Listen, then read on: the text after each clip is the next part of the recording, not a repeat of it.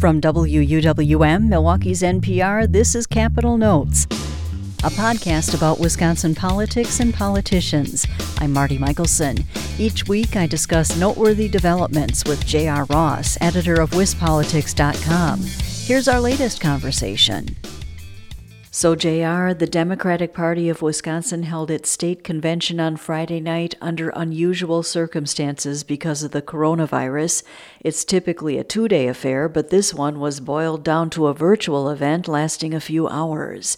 Democrats who tuned in heard speeches from a string of elected officials, including Governor Tony Evers, Lieutenant Governor Mandela Barnes, Wisconsin U.S. Senator Tammy Baldwin and U.S. Senator Bernie Sanders, who won Wisconsin's Democratic presidential primary in 2016. And the headliner was this year's presumptive Democratic presidential nominee, Joe Biden. In a pre recorded speech, Biden touched on the death of George Floyd at the hands of Minneapolis police, which has sparked massive protests across the country. He said the country needs to confront systemic racism and to stand with black and brown communities for justice for all. Biden also called Wisconsin a quote, important battleground state for our campaign in 2020. What did you think of Biden's speech? Did he effectively rally the troops in Wisconsin? It's hard to know because it's such a unique format to have a virtual convention. Also, by the way, could be somewhat of a preview what the national convention could look like because we still don't know if Democrats are going to gather in Milwaukee in person, uh, the way Republicans appear to plan to in Jacksonville. That said, you know, the whole point of state conventions really is one to conduct some party business, you know, get it up in the budget. Um, this year they elected or uh, members of the Democratic National Committee you know, take care of those kinds of things. And then the second piece is kind of a, a pep rally for the, the people who stuff the envelopes, who make the phone calls, who hand out the yard signs, the, the base of the base. The thing is, it's hard to know if those folks tuned in on Friday night to watch the convention. It's hard to know if they need any more motivation. I mean, let's face it, you know, Wisconsin is uh, on the one of the tipping points in this presidential election. I don't know if the activists on either side really need much goosing right now to get motivated to make those phone calls because they are so plugged in and have been for a long time. So it's it's hard to know how effective that convention was just because of the it's the first time we've seen one done like that, and it's hard to know again who tuned in to watch it. Right. Were there pros or cons mostly of the virtual event compared to a typical in person convention appearance? Well, you know, if, if this were a, a normal quote unquote year, you may have seen Joe Biden, for example, in person in Wisconsin or one of his top surrogates in person talking the convention. That would have generated a lot of attention, um, probably brought some people out to the, the gathering. People like me who cover these things would have noted like how many people showed up. It's usually a gauge of the intensity of the base by the size of the crowd that you get. So things like that we would have noted that aren't there. So maybe it's it's not quite the opportunity that Biden would have normally had to kind of come in and rally the rally the faithful and get headlines around the state. Because if you know if he was here in person, it's a lot different than a recorded two and a half minute message being played online to who knows who is watching. Also, last week it was revealed that one of Democratic Governor Tony Evers' staffers secretly recorded a private phone meeting between the governor and Republican legislative leaders last month. The meeting focused on the next steps after the Wisconsin Supreme Court struck down Evers' safer at home order.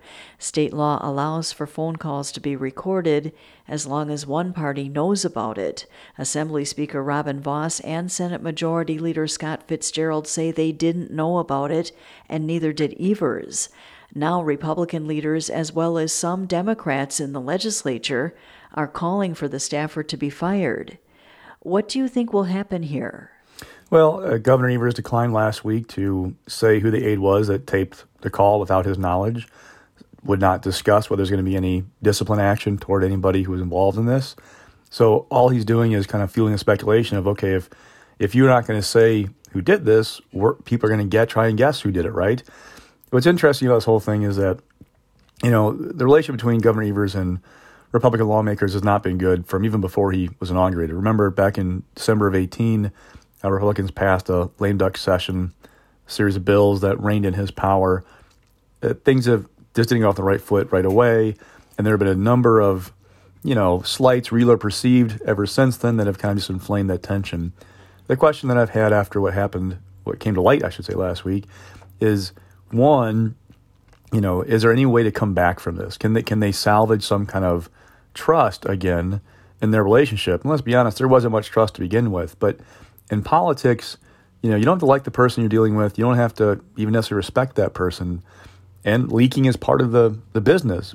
But taping a conversation without somebody's knowledge, that's just a bridge too far. When people I talked to last week, so it really reflects poorly on the governor that one of his aides did this, and the fact that he's not taking a step to rectify it by possibly disciplining somebody or firing somebody just kind of raises questions about how they're going to try to repair the damage that's been done.